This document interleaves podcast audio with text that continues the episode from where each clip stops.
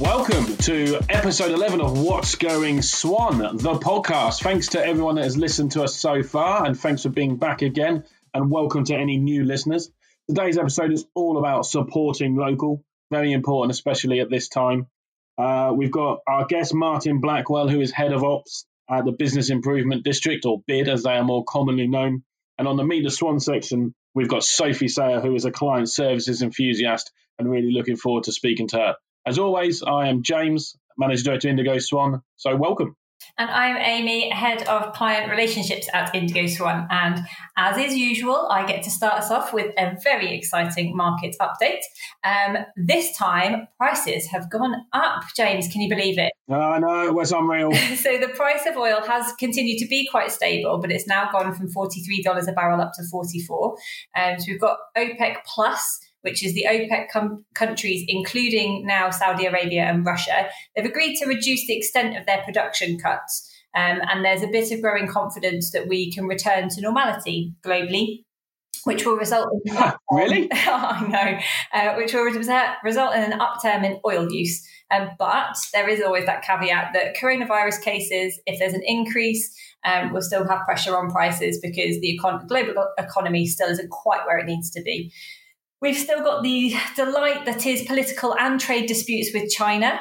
Um, Amy, you sounded so happy when you said that. I know. Well, if it's not such a big sign, oh, we've still got still going on. If it's not Huawei, it's going to be um, uh, Sizewell in in Suffolk. So uh, yeah, wonderful. What we're we going to do? But but there we go. It's conversations for another time, maybe. Gas wholesale prices are higher, but they are still really competitive. Um, so we're still at a level kind of 2016, 2017, but n- not as near the lows as we were earlier this year. We've got uh, a good number of LNG's deliveries come in in July, and we've got similar levels expected in August. So It's around about six deliveries due. Uh, so this is reflective of a really positive gas position. We've got low prices giving LNG producers little incentive to sell, um, but reduced consumer demand, low, high levels of storage. It's kind of a bit of a mixed picture on gas, um, but it's still really positive. We've got good supply demand levels, um, so it's, it's, nothing to panic about just yet. Uh, electricity prices are still at 2017 levels. Wind's contribution to the electricity generation mix is down, unfortunately, to 16%. And back in February, we saw a record breaking 29%. Uh, quite a significant drop there. Um, solar has also been lower on the system in the last couple of months. So we've actually had to get more expensive forms of generation onto the onto the grid, so gas and oil and imports. We haven't got any coal on the grid. Um, there's still no contribution from coal, which is good from an emissions uh, targets perspective because all of those stations have to close within the next four years. So by 2024, there will be literally no coal on the grid because everything will be closed.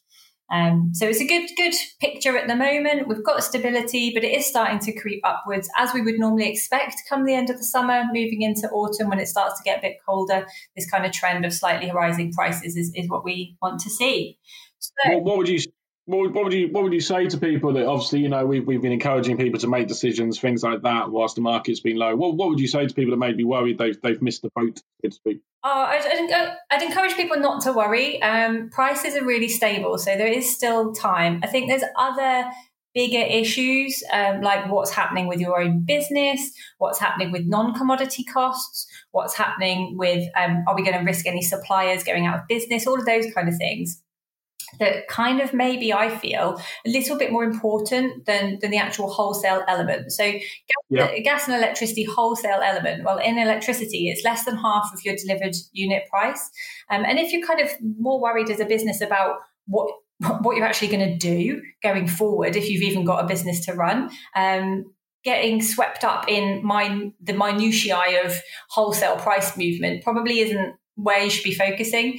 Um, if you haven't sorted your contracts for this year, there is still time. Um, even if you haven't sorted things for the 1st of October, there is still time. It's tight, but don't be forced into doing something that you're not comfortable with um, and, and, just make sure that you're well informed and maybe just kind of listen if someone has given you advice earlier in the year. Hindsight is a wonderful thing, isn't it? Absolutely, absolutely. Good advice, Amy. Good advice. Hopefully that's all right.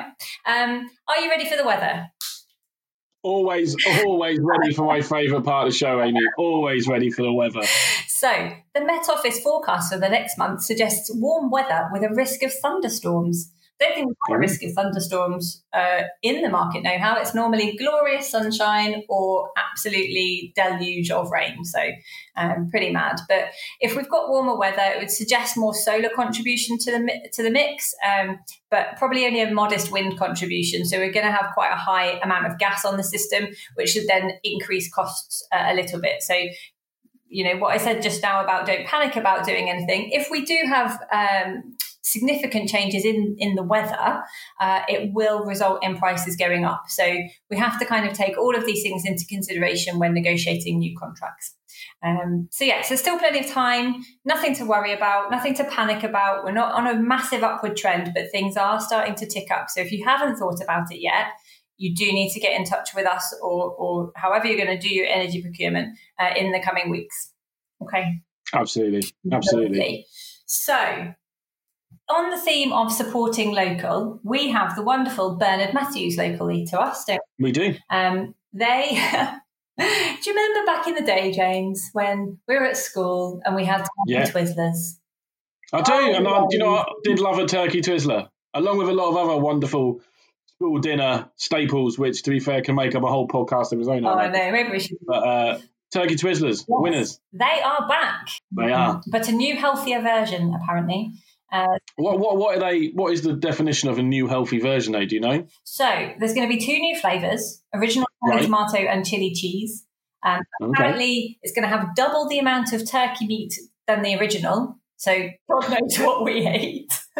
Okay, amazing, good. Love to know what the new percentage is. So, well, here we go. The old turkey Twizzler was 34% meat and it had 137 calories whilst the new version is 70% meat with 87 calories.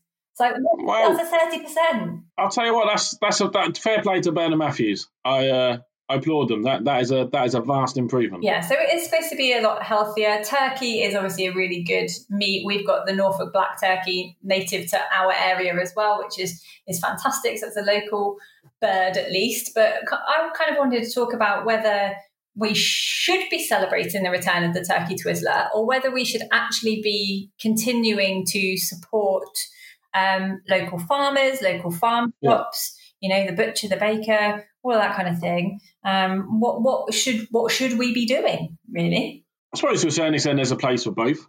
Um, I, I, think for me, and as I've said before in a previous podcast, you know, I've enjoyed the element of lockdown where it's made me support the local farm shop um, and the local butchers and things like that.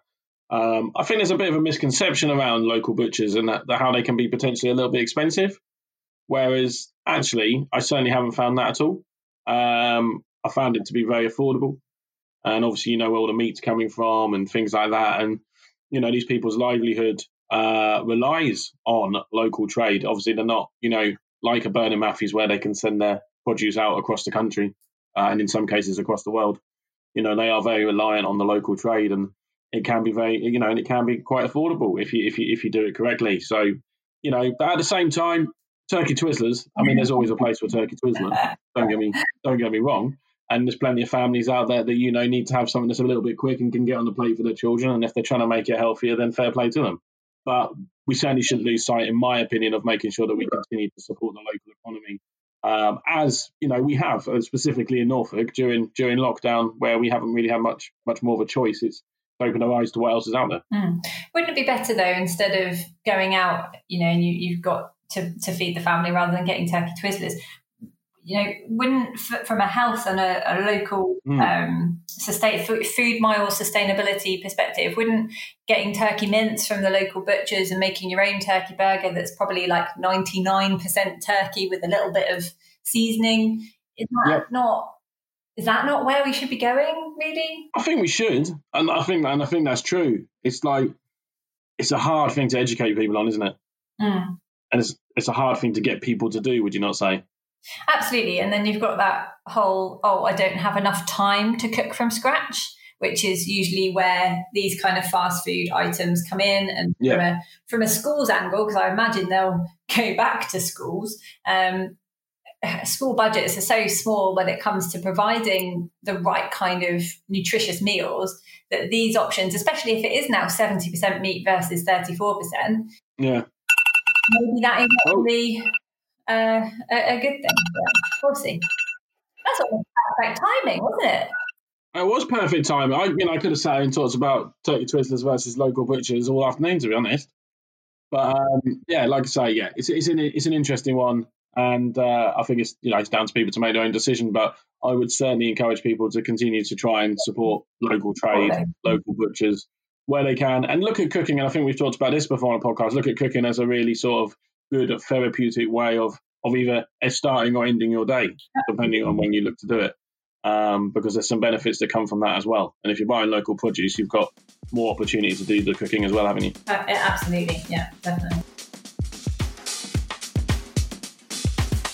It is now time for the part of the show where we meet the swan, and I'm delighted to say that we are joined by the wonderful Sophie Sayer, who is a client services enthusiast. So, Sophie, welcome to What's Going Swan. Hi. Hi, as always, so positive. I love it. I love it. So uh, yeah, so we're just going to go through how things have been, you know, in the last few months since we've been, you know, on lockdown and things like that. Different things that you may have learned, and then uh, yeah, some very random questions as we always do on Meet the Swan. So uh, yeah, we'll get things started. So firstly, I suppose anything that you've learned specifically, whether it be a skill or something about yourself since since working from home over the last four months. Um, so I've learned how to make bread. I've never made bread Amazing. before. So I've made a loaf of bread and I tried my hand at some naan breads, which turned out amazingly for a first try. So I was well impressed with them. What a legend. Plain ones, or did you jazz them up at all? Um, so I done garlic and chili naans. Oh, so I'll be round later. Yeah, they, they were very nice. Sounds sensational. Sounds sensational. Well, well done for a first attempt. Aside from aside from you know improving your bread skills, because I think bread making is pretty therapeutic. But is there anything else that you've been doing to look after your well being during lockdown? Um, I guess kind of during the week, just trying to keep it as routinely as possible, so that it kind of seems as normal as it can be. So in the mornings before work, as weird as it sounds, I've been taking myself for a walk to work. So I've been going out, going around the block, and then coming back to start work. I love it. I love it. You still still doing that as well, Sophie? Yeah. Oh yeah, every day, come rain or shine, I've been out there. That's amazing. That's amazing. and, and you find that helps you in the morning, yeah? Yeah, definitely. Because I, I don't think I could be able to like roll out of bed and roll to the desk type thing. I feel like I need that fresh air and that wake me up time. Absolutely, absolutely. You still getting up at silly o'clock in the morning because we used to meet in the office, didn't we? So it's about seven in the morning, both of us. Yeah, well, it's just natural that I wake up early, especially in the summer when it's light at whatever hour. I just naturally yeah. wake up early, so yeah, it's fine. Good stuff. Good stuff. So yeah, the first random question of what's going Swan. I love these ones. Um, so would you rather have scales or fur? Oh, it's definitely got to be scales. Oh, ex- explain. So, as you probably know, I get hot quite a lot, and the thought of being in fur just brings me out in a sweat as just thinking about it. So scales keep nice and cool. and then if you get cold, you can always put extra layers on, you know. There you go. There you go. I love it. Good sound reasoning behind that. yeah. Have you, have you thought about what colour your scales would be? Would they be quite cheery colourful person, or would you kind of go for a camouflage blending type scale effect? Or maybe the sort of scales that, depending on which angle the light is, they'd be a different colour, you know? Or a bit of iridescent scale. Maybe, yeah, perhaps. I love we've gone into scales now. This is amazing. or maybe I could just have different colour scales for different days of the week, you know? Oh, God, there you go. Fancy. Yeah, that would be good opportunities are endless. Yeah, absolutely. I think you might be the first person that actually has said scales. Oh, really? Uh, yeah, but I love it. I love it, and there's you know good sound reasoning behind it. So yeah. um, have you got two essential items that you've found you can't live without during lockdown? Um, well, not necessarily in lockdown, but every day, as we have just discussed, a fan is always top of my list to keep me nice and cool. um, what else during lockdown? Well, I guess not necessarily for lockdown, but a thing that I found essential right now are cardboard boxes and tape. Obviously, with moving, they have been an essential part of my life right now. So, so you're always on the move, aren't you? well, yeah, who likes to sit still for too long? exactly. And and uh, are you, are you, how is the packing of boxes going? Have you started? Yeah, it's getting bigger. I'm now up to uh, three layers of boxes. So yeah, whilst trying to contain it in the lounge so I still have a walk through to be able to actually still live in the room. But yeah, it's fine. It's going well. Good stuff. And so we, we like to have a good giggle, um, which is which is great. So do, do you have a funniest memory uh, since working at Indigo Swan? Oh, it does always make me chuckle how outside the meeting room people just randomly trip over the floor. There's nothing there. people are walking along. People who have done it will know where I mean. Right outside the meeting room, they just trip. It's like they just trip over an imaginary something on the floor. That always makes me chuckle. and then they like look around did anyone see that? And yes, we did see that. so that's awesome. Got a Bermuda triangle in the office of uh, trip hazards. yeah, it's, it's great. I've got like front row seat of watching it. Well, there you go. So yeah, if you ever come, if you ever come to the office, uh, anyone listening to this in the future, be very aware of the uh, carpet as you come in the main door. Because you may take a tumble, and we don't, we don't want that, do we? We don't want that. Sometimes they do, sometimes they don't. You know, it just depends on how the floor's feeling, I guess. I love the suspense you must have when everyone comes in. watching there. So off off the back of that, uh, what do you love most about working at Indigo Swan? Is it watching strangers fall over? Well, yeah, that that ranks highly on the list. Um, but I guess it's just the people. Like you're just such a lovely bunch, and it's coming in every day, seeing everyone, having the general chat. It's just it's just a nice place to work. That's lovely, Soph. It's your warm and fuzzy, doesn't it, James? Uh, mate, it warms my heart. I won't lie. Have you got a warm and fuzzy feeling right now? I have. I have. But also, you know, I, I miss that as well. So, so you know, fingers crossed when we get back in the office for at least a few days a week come next month, then that warm, fuzzy feeling will return. Yeah. Uh, what's uh, what would you say has been your biggest challenge since COVID nineteen started?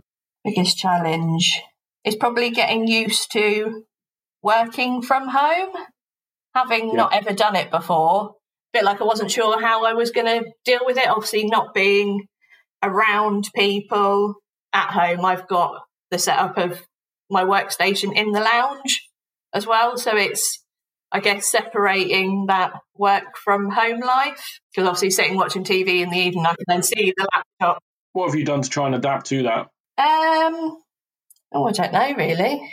I guess it's just kind of going back to before having like that routine of time you start, start time you finish, so that it gets to half four or five and you're like, right, I'm done type thing. Yeah.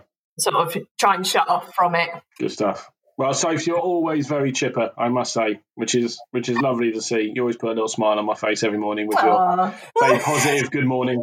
So it's, it's, it's good to see you, you've tackled the challenge extremely well, which is which is great. So, if you could pick up a new skill in an instant, what would it be? Oh, that's a tough one. Mm.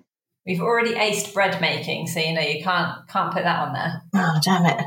Can't say about making a different flavour naan, you know. no, you can't. I guess maybe keeping with the cooking theme. I like making cupcakes and little cakes, but always struggle with big cakes and the icing. So the amount right. of times I've made cakes and it's kind of gone out the window but yeah, to be able to do the nice, pretty icing, I guess, would be a skill I'd like to be able to do. There you go. Well, Amy, Amy Kay, Amy Kay's your person. She ah. does some sensational big cakes.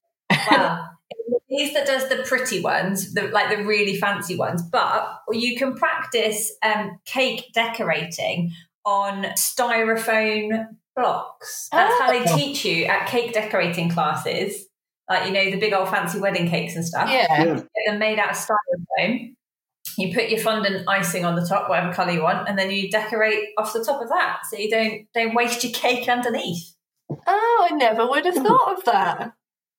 So there you go. Then you can practice to your heart's content. You don't have to keep making the cakes. You can just practice, practice, practice. Oh. And I might be buying some uh, styrofoam at the weekend then. there you go. You learn something new every day.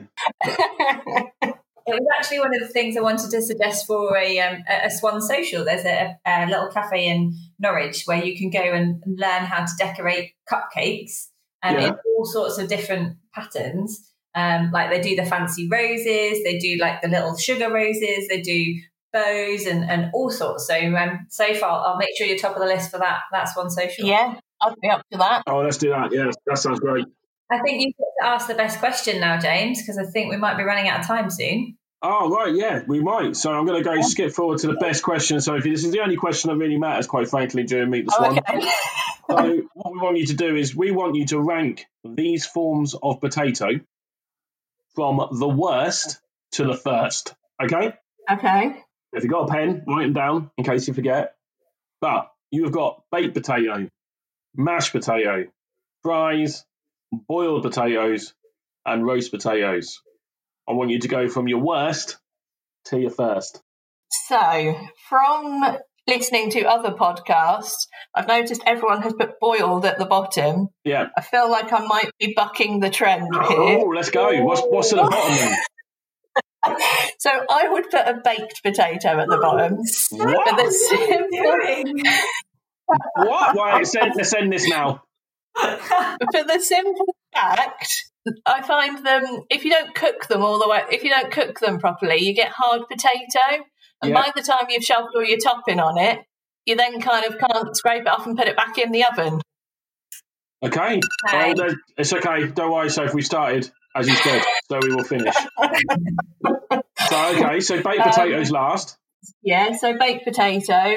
Then I would say boiled. So that that closely follow. Oh, thank God for that. now, now it gets interesting. Okay, then I would go roast. Oh, okay. That's interesting. Um, then mash, then fries. Winner. Winner. I love that you thought that through. You've given that some consideration. I think fries is most people's top choice. Would you put anything on your fries, or are you just a, a, a plain chip kind of girl? Yeah, just just a plain with maybe like a little dip on the side, depending on what dip I'm fancying. do you have a, do you have a dip of choice? Well, something spicy, maybe like a chili, sweet chili sauce or something nice. like that, or a piri piri. Oh, yes, saves. Yeah, you don't you don't be putting the sauce on top because the chips then go soggy. Yeah, you, you got a dip, haven't you? Yeah. Amazing. So we've got baked potato in last place, then boiled potato, then roast potato, then mash, then fries. Yep. Amazing, Sage. Amazing. Thank you for taking part in the best question in Meet the Swan. no worries. I love it. And uh, yeah, thanks for joining us. Uh, thanks for all your positivity. A wonderful member of the team. And uh, yeah, love all the joy and happiness that you bring. So yeah, thanks very much for joining us, Sage. No worries. Thanks for having me. So, on our next uh, episode of Meet the Swan, we will be joined by another member of the client services team, uh, our wonderful resident Canadian, Jenny Gilbert. So, Jenny lived in Canada for a long time, 20 uh, something years, uh, from Norfolk originally, uh, moved back and joined Indigo Swan and has been a wonderful swan ever since. So, we will be joined by the wonderful Jenny in next month's episode. So it's now that time of the show where we welcome our special guest. I am delighted today to welcome Martin Blackwell, who is head of operations at the Business Improvement District in Norwich, or the BID, as you may know them. Uh, Martin, hello. Hello there. How are you doing? Do you want to just sort of introduce yourself and, and what the head of operations at Business Improvement District is all about? Well, uh, head of operations is pretty much, you know, does what it says on the tin. So we get involved in all the practical aspects. And later this morning, I will be walking around the city centre planning where our Christmas lights are going to go. Amazing. Oh, that's exciting. Breaking news. Um, so yeah, it, it's all those practical things like the the um, the free Wi-Fi we have in the city centre, uh, liaising with the with the business community. Uh, so colleagues of mine got involved in the Love Light Festival that we held earlier in the year. So it's all those, uh, as I say, the the operational side of things. So we work with the hosts. So today we've got a number of hosts out in the city centre, meeting and greeting people. So we, we you know, it's a coordination role as well as de- sort of delivering particular projects. That's great. That's great. And that leads me nicely on to my first question, really, which is can you tell us a little bit about what BID have been doing, you know, specifically recently to, to help Norwich businesses get back on their feet and ideally get the high streets a bit busier again? Well, yes, and whatever we do, we have to do it in a way that makes the public feel confident. So that's the, the starting point. So the first thing we did was helped with uh, physical uh, distancing resources. So if you come into the city centre, on lots of the pavements, you'll see uh, these uh, signage on the pavement outside shops talking about social distancing and queuing measures. So we produced all those as free packs for uh, businesses. Uh, some of the bigger businesses had the resources to do it themselves in, in inside their premises, but we thought it would be simpler if there was one message and it all looked the same throughout the city centre. So that's something we invested in and went down very well. We then went on and did um, PPE supplies. So rather than every business going out and trying to find their own resources, we sort of scoured uh, the world um, to an extent uh, and found the best suppliers at the best prices. So we tendered it on behalf of all the businesses to get the, the very best prices because this is something that nobody had budgeted for. Nice. So uh, that was something we, we, we made available. But I think the key thing we did was we formed something called Plan Ahead teams. And this is something I pulled together for the bid. And uh, frankly, I pinched an idea from McKinsey, the big American consultancy. Right. They had a disaster recovery plan uh, that they put together for businesses. And I pinched some of the ideas for there and essentially used that disaster recovery plan framework with plan ahead teams. And we established plan ahead teams for a number of areas. So one was for retail. Um, there's another one for leisure and hospitality, and that group is is meeting again tomorrow. There's one for public space, etc. So getting those uh, the thinking together to look at what short term measures we needed, like physical distancing and PPE, but also you know, again, doing what it says on the tin, plan ahead. So we're yeah. now planning for the next three months and the next six months, and, and we recognise things won't be the same as they were before. So you know, you need to think about that carefully, and that's what we're doing right now. Awesome. That sounds brilliant, and, and I did notice when I came up to the city um, a week or so ago those external stickers that that provided a consistent message, and, and personally, as a shopper, I did feel that um, it was really a nice thing to, to see and, and to have a, a citywide. So thanks. I think it was great. Um, what has been your biggest challenge, either personally or, or as bid, during lockdown? Um, so yeah, either before you, you return to normal um, or, or, or, you know, just kind of what, what do you think is going to be a bigger challenge coming up? Well, I, th- I think the biggest challenge is for to plan for a future that we don't know what it looks like. Uh, there are so many variants. Um, so, you know, we are thinking now about leisure and hospitality in particular because um, I was driving into work this morning and I heard somebody on the radio saying that uh, all indoor dining should be banned. Mm. Uh, you know so we just not quite sure where this is going to lead us so we have to have some flexibility but we do know that um, one of the things we can do and we have done is we've run a couple of webinars for uh, businesses we did one in particular for the evening and nighttime economy about what they need to do as a as an industry um, to to get back on their feet and how they need to cope with these different things. So the um, I think the, the biggest challenge is um, planning ahead as far as you can, but being able to respond quickly when things don't go the way you thought they would. Absolutely, absolutely, and, and I suppose that you know that it's an interesting one with the planning ahead, and you know you've still got a few people that maybe feel a little bit uneasy, sort of coming back into the city and leaving. You know, we live in a lovely part of the world. People live down either by the beach or in the countryside, so, so coming to the city may be a big step for some people. Is, is, there any advice and things like that you give for those people that maybe are a little bit uneasy still coming back into the city? Something that you can say to maybe put their mind at rest? Well, you know, as somebody who's come back into the city for the first time for a, a while, um, I'm really pleased how sensible people are being, yeah. uh, which, which, and courteous and um, you know it's almost a, a throwback in, in, some ways. Uh, but the we the bid also runs Visit Norwich and the destination management organisation for the city. So if people are unsure, then go to the Visit Norwich website because that tells you gives you lots of help and advice, says who's open, what's on. Um, we've created some animations to reassure people, and so you know we're working with the, the, the business community all the time, but also trying to reassure reassure people we wouldn't encourage you to come back in if we didn't feel it was safe. Amazing, excellent. Um, so you've spoken about like the the ways that you've um, helped the city kind of get back into business. Um, but is there a, a, single lockdown initiative that you've seen or, or um, you've heard of that has been like really outstanding? Um, in addition to you know the, the, the, stickers and things that you've put down, anything that you've gone, oh, do you know what? That's amazing. That works wonderfully.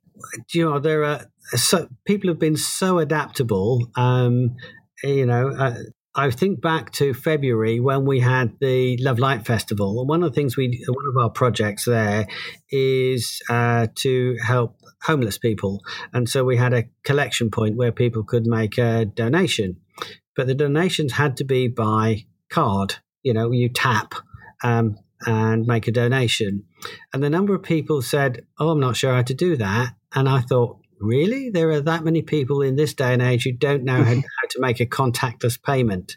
I bet there are not many people who don't know how to make a contactless payment now. So, no, very true, very true. Um, I am not sure if that, that that's an upside, but um, there are some great examples of Benedict's are delivering fine dining to your front door. Uh, Sir Garnet um, opened a local shop in their pub. Uh, Brick Pete Pizza partnered with St Peter Mancroft to offer seating, and and loads of businesses have actually gone into e-commerce for the first time out of necessity, but I think it will serve them well in the future. Absolutely, absolutely.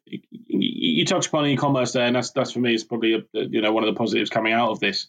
Um, as far as businesses are concerned, and, and Norwich in general, and the city centre specifically, uh, what positives do you see coming out of this? Um, because, like I said, we talked about the challenges and things like that, but at the same time, there is a lot of opportunity, and I just wondered from from your point of view what those opportunities look like from your from your side. Well, I think there's been a, a bit of a sea change in thinking, uh, uh particularly around uh, going green and sustainability. And uh, we have one secure cycle park that the bid put into the into the city centre, and that's been really very well used. So that's nice to see. But uh, one of our key projects at the moment is uh, a European project. So we're working with uh, cities in the Netherlands, France, and Belgium, and it's called Upcycle Your Waste. Okay. this is a scheme whereby we're encouraging businesses in the city centre to think about their waste as a resource rather than just rubbish and there are some fantastic examples we've seen. And uh, one that's uh, uh, we got from the Dutch was with Abellio, which is a name we know very well here, yep. a railway company, but they're actually they're the Dutch National Railway. And what they do in Holland, they collect all their plastic bottles from trains and journeys. They go off to a company and they're upcycled and turned into belts for your trousers and wow. then they're sold back to the railway company as part of the staff uniform. So we've got a scheme at the moment where where uh, we can go out. We want to interview hundred businesses in the Greater Norwich area, and then understand what their waste streams are. And then this is a three-year project. We want to work with them to turn that waste into a resource, and you know reduce their costs, but you know do our bit to save the planet. Amazing, and I mean, to be fair, Martin, that sounds like a brilliant uh, initiative. Is there, is there, is there anything anybody can do to sort of get in touch with you to to? Um, yeah, please do. Go, go, go to uh, the the, the um, Norwich uh, Bid website, norwichbid.co.uk, and you'll you'll find it under there under a voice for business, or just search for upcycling. Get in touch with us, and uh, somebody will contact you and have that twenty minute, uh, 15, 20 minute. Uh, discussion with you, and then later in the year, when things ease up, we'll we want to come out and work with you, and we'll do an audit of your waste. That does mean somebody will be sticking your their head in your bin, but uh, to, to understand and and help you you save money and. Uh, uh, find ways to use that waste uh, into, and turn into a resource. Amazing. Well, Martin, we were we were rudely interrupted by the timer, but um, I'm very, very grateful for you coming on and talking to us. I wish you all the luck in the world with the, the plan ahead, upcycle your waste. Um, obviously, the Christmas lights, which we all very much look forward to seeing when December yes. rolls round.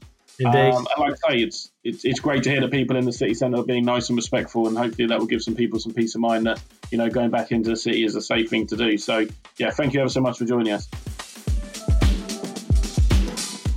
Well, thank you everyone for joining us again for Meet the Swan, episode 11. Uh, delighted that we've got this far. We will be back, hopefully, for episode 12, uh, where we're delighted to be joined by some of the fine uh, guys from Source Code, who are a company that build bespoke apps, along among other things. So look forward to speaking to them.